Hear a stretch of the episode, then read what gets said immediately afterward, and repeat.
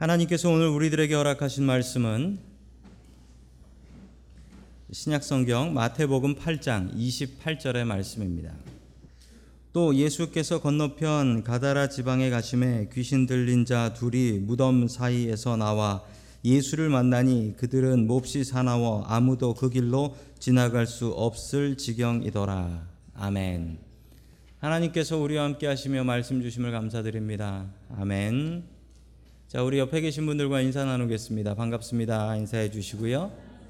자, 우리 또 한번 어, 나는 죽고 예수로 살자 이렇게 인사 한번 해 주시죠.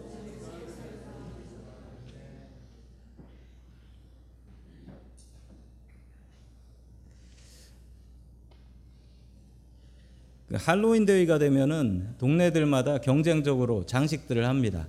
아, 미국에 처음 와서 참 많이 놀랐습니다. 사람들이 많이 장식을 하더라고요. 그리고 어, 저희 집은 준비도 안 됐는데 애들이 와서 초인종 누르고 사탕 달라고 예, 그러는 것을 보면서 참 많이 놀랐고 어, 또 하나 놀랐던 건 저희 동네에 차 한 대가 있었는데 그 차 한 대에 장식을 이렇게 해놨더라고요. 에, 처음에 저걸 보고 내가 저걸 경찰에 신고해야 되나 아주 고민 많이 했습니다. 알고 보니 장식을 저렇게 했더라고. 장식. 2010년에 LA에서 실제 있었던 일입니다. 어느 집에 멋진 할로윈 장식이 되어 있었습니다. 어떤 할아버지가 벤치에 이렇게 앉아 있는 시체가 앉아 있는 거였는데 알고 보니 그게 시체가 아니었고 그 집 주인 75세 할아버지였어요. 거기서 진짜 돌아가신 거였는데 아무도 경찰에 신고하지 않고 야 저거 어디서 샀는지 정말 실감나네. 그러면서 동네 사람들이 다 지나갔답니다. 며칠 뒤에 신고해서 경찰이 와서 수습을 했다라는 이야기를 들었습니다.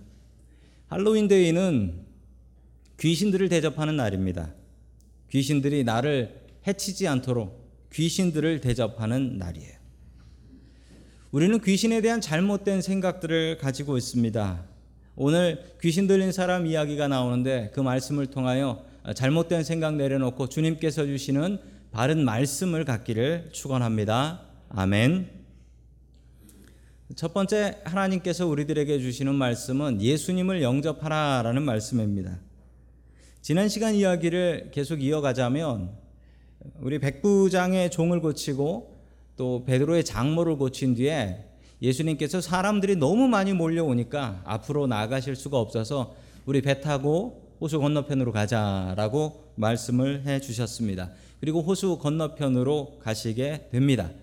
자, 우리 하나님의 말씀 마태복음 8장 28절 말씀 같이 보겠습니다. 시작.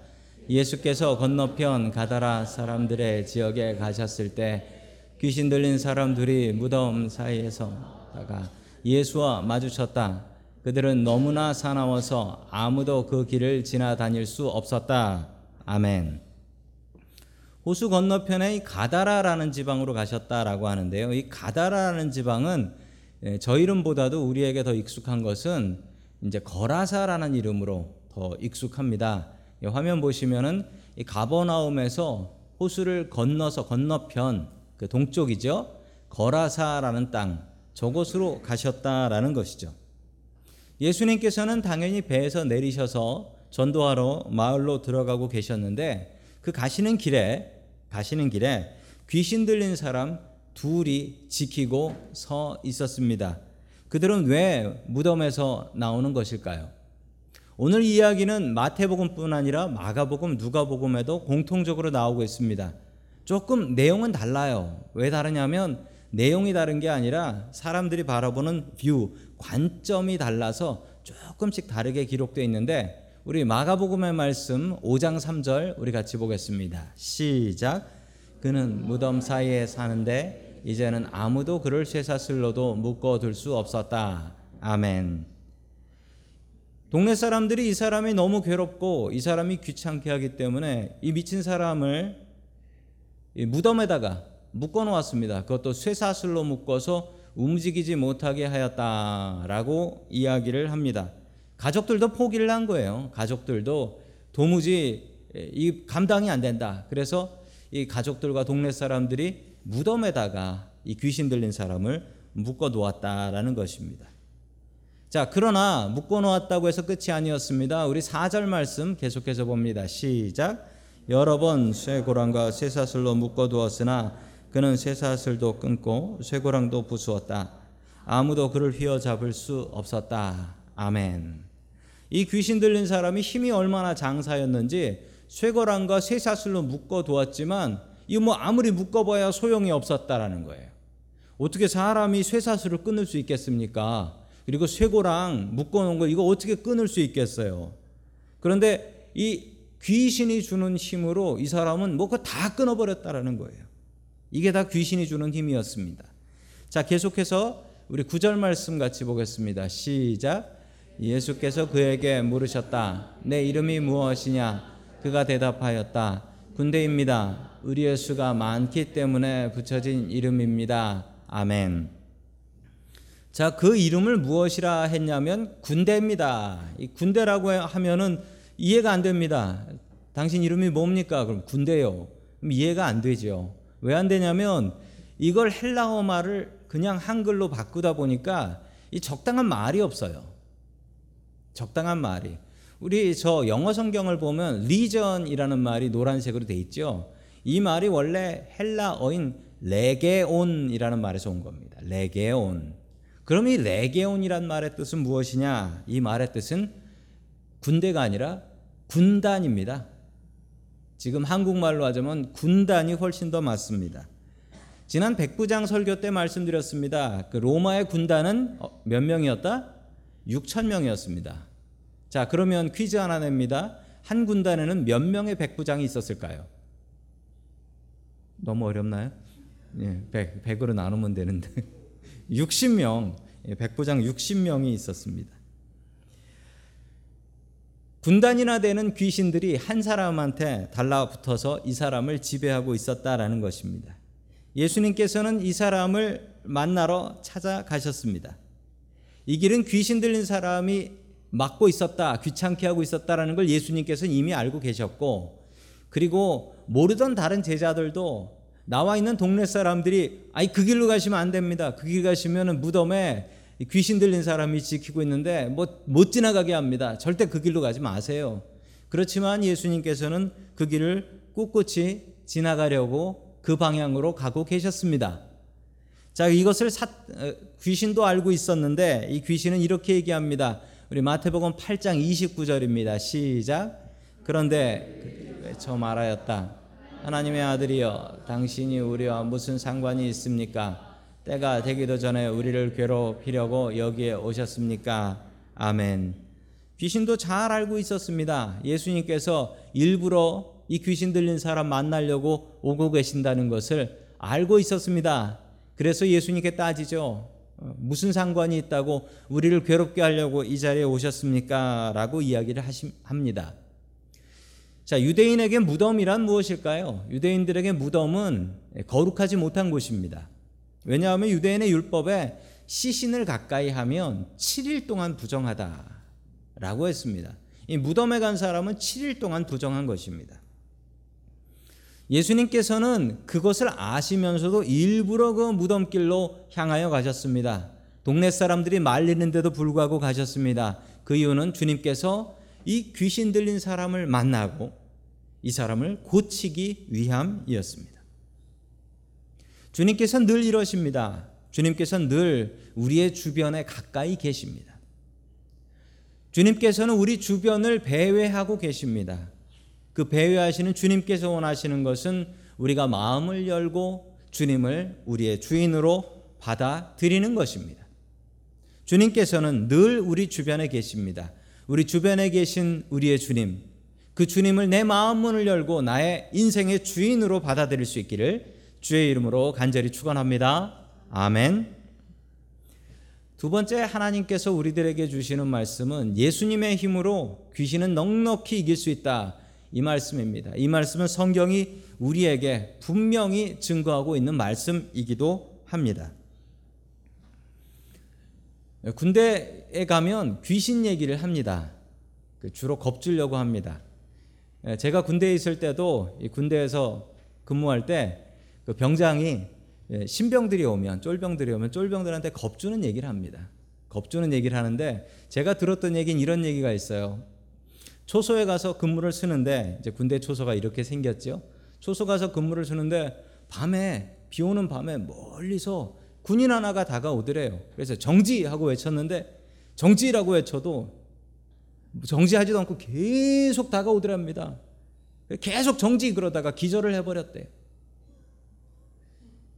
그 일이 있고 나서 깼는데 소대장이 와서 물어보더라는 너 이거 뭐 왜 자고 있냐? 너 무슨 일 있었냐? 라고 물어보니까 아니 요즘 군복도 아닌 옛날 군복에 옛날 계급장을 한 군인이 저한테 다가오지 말입니다. 그러자 소대장이 그랬다는 거예요. 소대장이 10년 전에 거기서 누가 목매달아 죽었다. 이런 얘기를 하는 거예요. 다 지어낸 얘기입니다. 다 지어낸 얘기인데 신병들 겁주려고 하는 얘기예요. 군대 가신 분들은 이런 얘기 많이 들어보셨을 것입니다. 이런 얘기하면 신병들이 겁먹습니다. 왜 그러냐면 우리들의 마음속에 잘못된 귀신에 대한 생각이 있기 때문입니다. 잘못된 귀신에 대한 생각이 뭐냐면 첫 번째로는 죽은 사람이 귀신 된다라고 생각하시는 분들 계시지요? 죽은 사람 귀신 되지 않습니다. 성경은 절대 그렇게 이야기하지 않습니다. 이건 다분히 전설의 고향에 나오는 얘기입니다. 전설의 고향이 다 만들어낸 얘기예요. 죽은 사람이 그것도 원한에 맺혀 죽으면은 그냥 못 가. 그래서 귀신이 돼가지고 뭐 사방을 떠돌면서 내 원수 좀 갚아줘 이러고 다닌다라는 거예요. 그러면 성경은 이 귀신에 대해서 뭐라고 얘기하냐? 성경은 사탄이 귀신의 모습으로 나타나는 거다라고 얘기합니다. 사탄이 귀신의 모습으로. 이렇게 아셔야 돼요. 사탄이 귀신의 모습, 뭐 사탄이 우리를 미혹해 하고 하는 영인데 뭐로 변하지 못하겠습니까? 귀신의 모습으로 나타난다라는 것입니다. 그러면 사람들이 이것을 보고 속는다라는 것이죠. 성경은 이야기합니다. 사람이 죽고 나면 천국이나 지옥을 가지 거기서 돌아오지도 못하고 절대 넘어가지도 못한다. 이렇게 얘기합니다. 성경의 부자와 나사로의 이야기 아시죠? 이 부자와 나사로의 이야기에 보면 이 천국하고 지옥은 완전히 갈려서 넘어도 못 다니고 그리고 죽은 사람은 천국과 지옥에서 다시는 산 사람의 세상으로 오지도 못한다라고 성경은 이야기합니다. 그런데 성경에 나오는 귀신은 뭐냐고요? 사탄이 다른 모습으로 우리에게 나타나서 겁주는 것입니다. 이 귀신이라고 하지만 이건 그냥 사탄인 겁니다. 가끔 가다 보면은 내가 죽어서 천국에 갔다 왔네라고 책 쓰시는 분들 계신데 그런 이야기는 미혹되지 마십시오. 그런 얘기는 넘어가지 마십시오. 왜냐하면 성경이 증거하는 바는 죽고 나면 갔다 못 온다라는 얘기예요. 그런 얘기를 믿는다라는 건 난 성경 안 믿어라는 얘기랑 똑같습니다.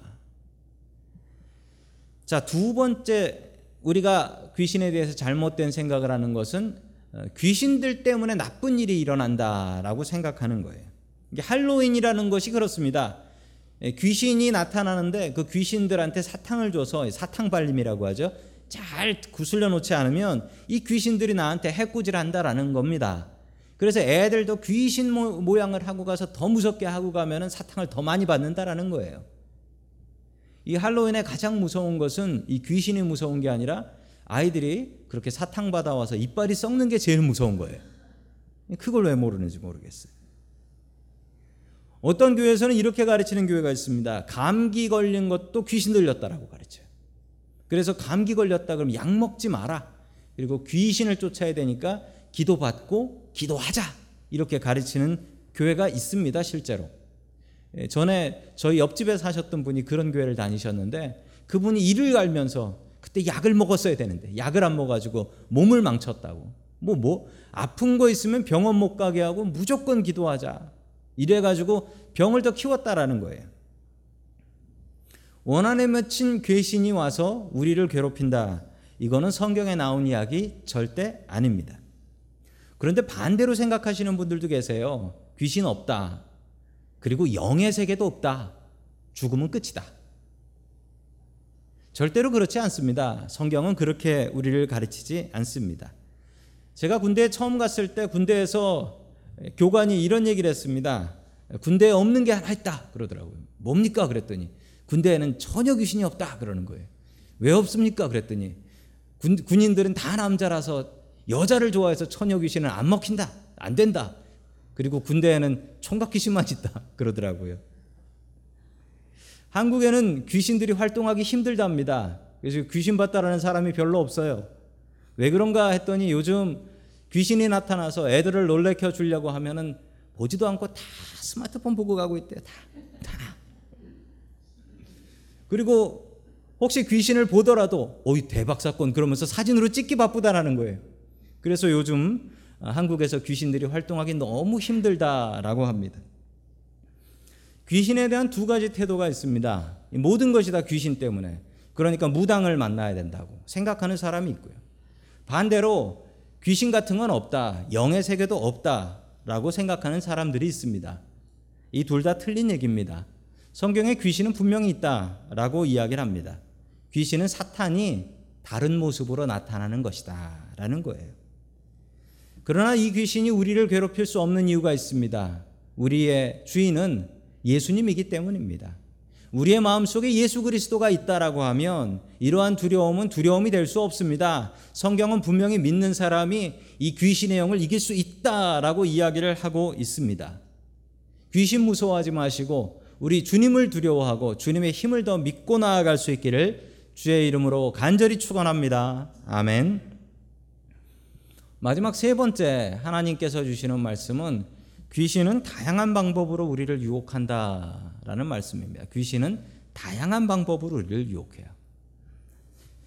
말씀드린 것처럼 귀신은 사탄의 다른 모습으로 나타나는 것입니다. 사탄은 우리를 넘어뜨리려고 합니다. 겁주고 믿음 생활 똑바로 못하게 하려고 사탄은 애를 쓰고 있습니다. 오늘 성경에 나오는 사탄의 공통점이 있습니다. 그 사탄의 공통점을 살펴보자면 사탄의 특징 첫 번째, 사탄은 숙주가 필요하다. 숙주가 필요하다라는 거예요. 이 숙주가 뭐냐면 붙어 붙어 있는 것이죠. 붙어 있는 것. 귀신은 늘 누구에게 붙어 있으려고 합니다. 제가 어린 시절에 밥을 많이 먹으면 어머니께서는 저에게 이렇게 말씀하셨습니다. 걸신 들렸냐? 걸신이라면 거지 귀신이죠. 거지 귀신이 들려서 이렇게 먹는 거냐라고 얘기하셨습니다. 마태복음 8장 30절 말씀 우리 같이 봅니다. 시작. 마침 거기서 멀리 떨어진 곳에 놓인 큰 돼지떼가 있었다. 아멘. 한 2천 마리의 돼지떼가 있었는데 군대 귀신 군대 귀신이면 6천이 넘는다라는 건데 예수님께서 너 나와라라고 하니까 우리 돼지떼에게 들어가게 해 주십시오. 여기에 특징을 보면 이 귀신이 이 사람한테 붙어 있다가 이제 나가라고 하니까 그냥은 못 나갑니다. 우리는 호스트 숙주가 있어야 됩니다. 돼지한테라도 들어가게 해 주십시오.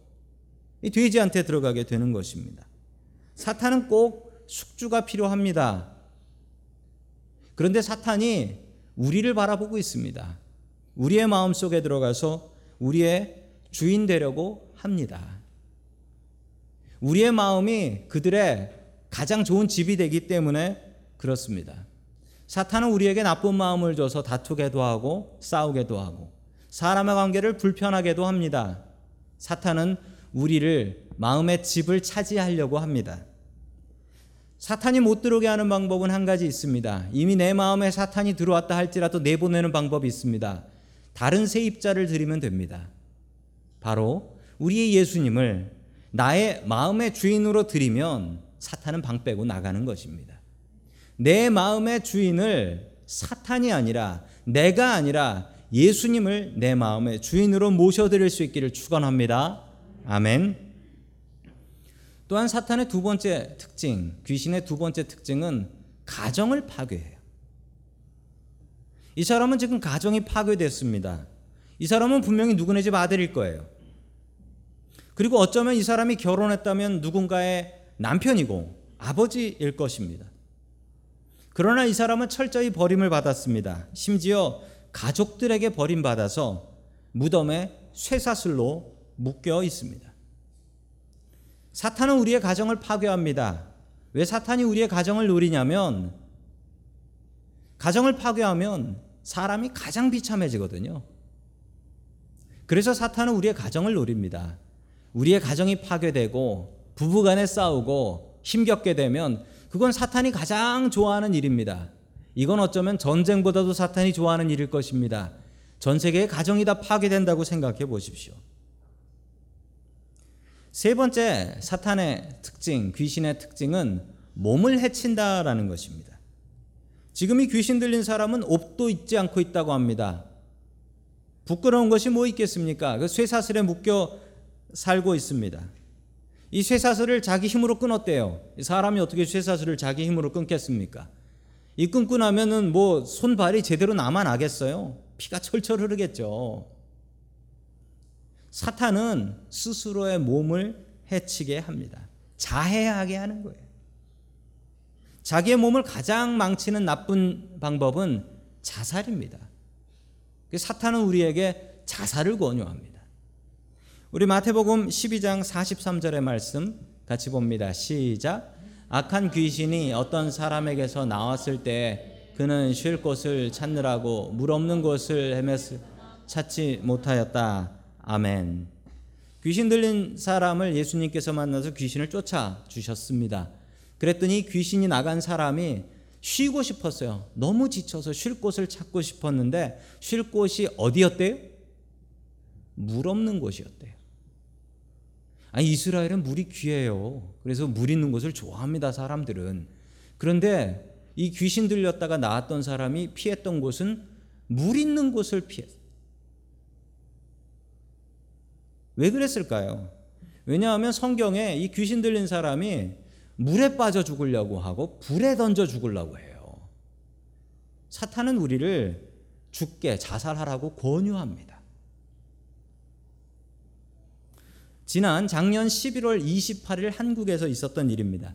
어떤 여대생 하나가 우울해 가지고 마포대교를 건너가고 있었어요. 다리 하나를 건너가고 있었는데 갑자기 마음속에서 이런 속삭임이 있더랍니다.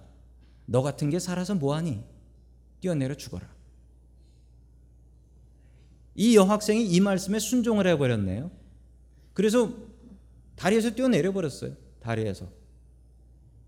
11월 28일에만 뭐 한겨울이죠. 엄청나게 추울 때인데 너무 감사하게도 이 여학생이 안 죽었습니다. 그리고 또한 감사하게도 요즘 전화는 방수예요. 그래서 전화가 되더랍니다. 전화를 꺼내가지고 전화를 걸었어요. 119에다가. 제가 그 전화 통화 내용을 들었습니다. 들었는데 119 그 받으시는 분이 교환원이 아, 듣고 안, 안 믿어요. 제가 자살을 했거든요. 다리에서 뛰어내렸는데요. 예, 그러면서 제가 마포대교에서 뛰어내렸으니까 빨리 좀 구해주세요. 라는 내용이었습니다. 근데 참 안타깝게도 이 배가 도착했는데 어, 배에 스크류에 맞아서 돌아가셨대요. 아이고, 참 안타까운 일입니다.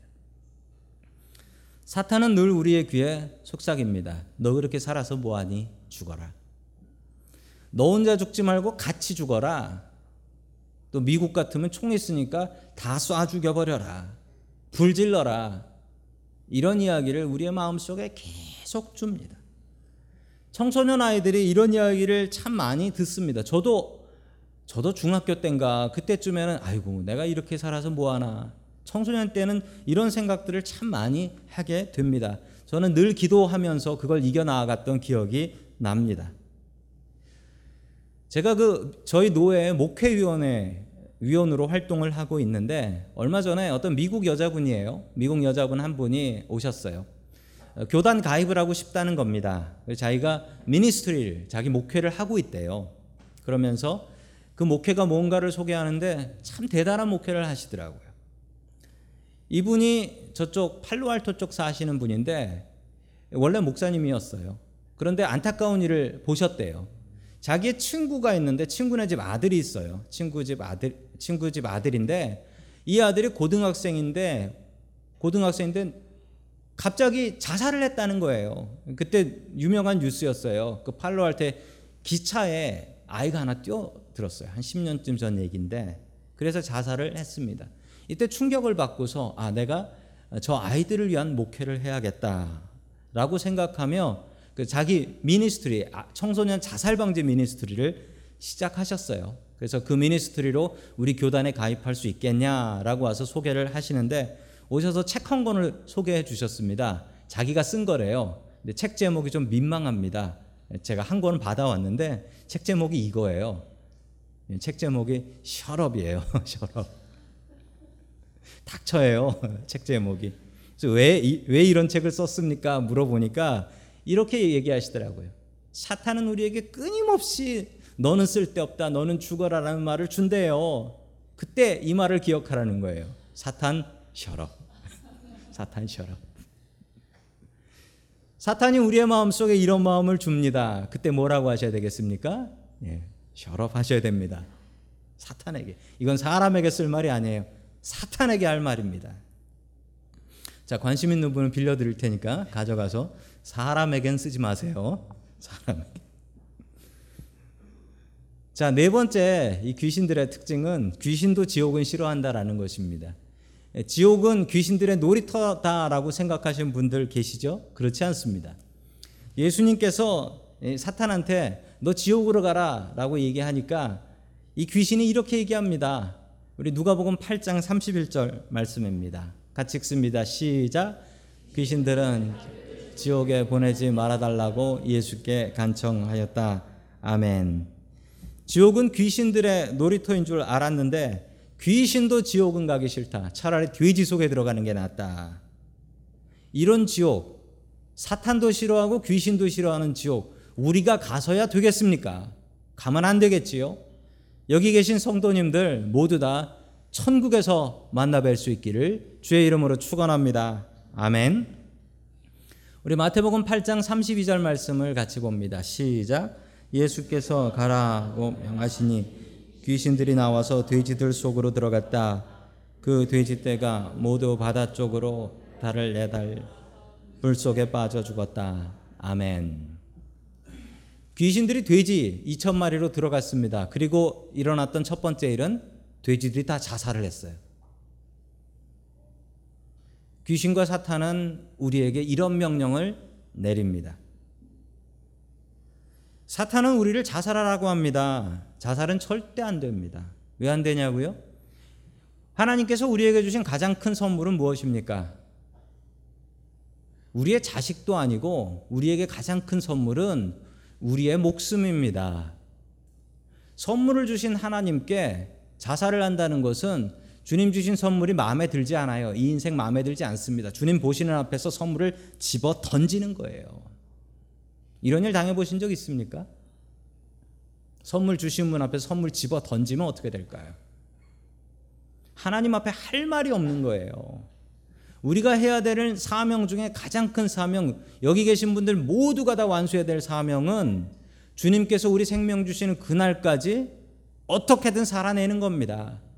그리고 그 생명 잘 살고서 주님 앞에 서는 것입니다. 절대로 자살하면 안 됩니다.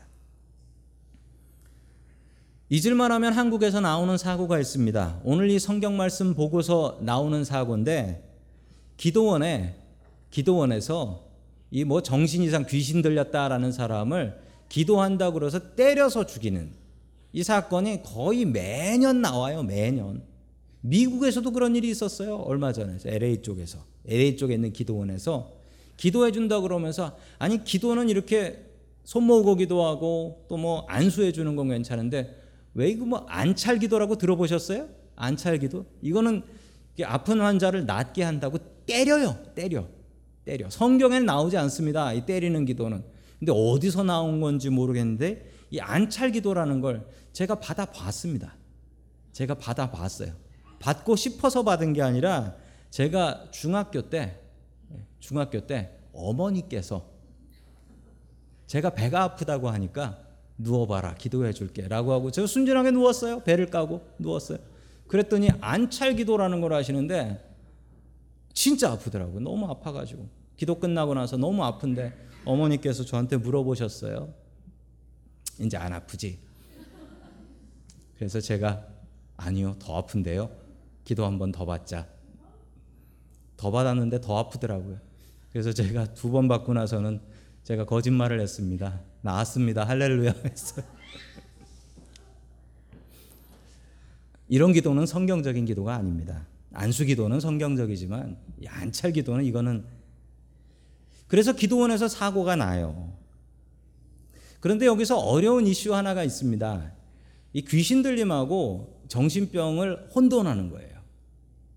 성경에는 다 귀신 들림으로 나오니까 이거 귀신 들린 거 아니냐. 저도 이제 목사기 때문에 성경적인 입장만 바라본다면 그렇게 생각하기 쉬운데 이게 쉬운 문제가 아닙니다. 이 일에 대해서 어, 정확한 답을 주실 수 있는 분이 한 분 계시더라고요. 한국에 이 김진이라는 정신과 의사분이세요. 이분이 쓰신 책인데 정신병인가 귀신 들림인가 이거에 대해서 혼동이 너무 많기 때문에 그렇습니다. 이분이 유일하게 답을 주실 수 있는 분인 이유는 정신과 의사신데 신학을 공부하셨어요. 이두 개를 다 같이 공부하신 거의 유일한 분이세요. 이분이 쓰신 책에 보면 이 정신병하고 귀신 들림은 너무나 비슷해서 정신과 의사들도 판단하기 아주 곤란하다. 그런데 판단할 수 있는 방법이 있는데 그 중에 가장 확실한 방법이 뭐냐? 이분의 이야기는 그렇습니다. 이분의 이야기는 약을 먹어서 나아지면 정신병, 약을 나, 먹어도 나아지지 않으면 귀신 들림이라는 거예요. 그 얘기를 듣고 나니까 제가 어, 이건 목사는 판단할 수 없는 거구나. 목사는 약을 처방할 수 없으니까. 모든 병에는 기도가 약이라는 걸 저는 믿습니다. 기도하면 하나님께서 고쳐주신다는 것을 믿지만 치료 받아야 될 건 분명히 치료 받아야 된다라는 것을 이 의사 선생님은 이야기를 하고 있습니다. 그런 이야기를 듣고 나면 아 그러면 귀신 들리면 걱정 안 해도 되겠구나라고 생각할 수 있지만 귀신들은 요즘 다른 분야에서 열심히 활동을 하고 있다고 합니다. 어떤 분야에서 활동을 하고 있냐면 요즘은 귀신들이 우리를 중독시킵니다. 예전같이 갑자기 무서운 데서 막 피 흘리고 나와가지고 나오면은 사람들이 그걸 무서워하느냐? 요즘 사람들은 그거 무서워하지 않아요. 저거 좀비다라고 하면서 더 좋아해요. 옛날 사람들하고 다릅니다. 그래서 요즘 사람들을 위해서 사탄은 가장 중요한 방법을 개발했는데 그게 중독이에요. 어떤 사람은 돈에 중독되고 어떤 사람은 성공에 중독되고 어떤 사람들은 운동에 중독되기도 하고 어떤 사람은 드라마에 중독되기도 하고 어떤 사람은 게임에 중독되기도 하고 아유 집에 이 뭐 게임 중독된 분 한두 분씩 있잖아요. 특히 청소년들 있으면. 음, 그래서 요즘 부모님들이 게임 마귀라는 얘기까지 해요. 어떤 사람은 술에 중독되기도 하고. 이게 얼마나 효과적인 방법인지 모릅니다. 중독되어서 탈환나는 건 믿음과 예수님밖에 없습니다. 사탄은 우리를 중독시킵니다. 이것을 믿음으로 극복하십시오. 여러분들은 무엇에 중독돼 있습니까? 사순절 기간 동안 금식하는데 이제 금식하는 표를 밑에 층에 붙여놨는데 많은 분들이 참여해서 빈칸이 없이 이렇게 참여해 주셔서 감사드립니다. 그런데 밥 금식 말고 다른 금식을 신청하신 분도 계세요. 어떤 분은 나는 술을 끊겠다라고 하신 분도 계시고 어떤 청소년들은 내가 스마트폰과 게임을 줄이겠다라고 고백한 친구들도 있습니다. 저는 이런 금식이 요즘 세상엔 훨씬 더 중요하다고 봅니다. 사탄이 방향을 바꿨으니까요. 예전의 방향이 아니라 우리를 중독시키는 것으로 방향을 바꿨으니까요. 여러분들은 무엇에 중독돼 있습니까? 스스로 생각하기에 나는 중독된 거 없어. 나는 정상이요. 라고 생각하시겠지만 여러분이 중독된 게 무엇이냐면 어, 주변에 있는 사람들이 어, 당신은 이것이 중독이야 라고 얘기하는데 내가 나는 아니요 라고 하는 그게 바로 중독입니다. 그게 바로. 사순절 기간 동안 우리의 중독을 내려놓고 우리의 중독을 끊고 주님의 말씀과 주님의 삶에 더욱더 집중하며 살아갈 수 있기를 주의 이름으로 간절히 축원합니다. 아멘.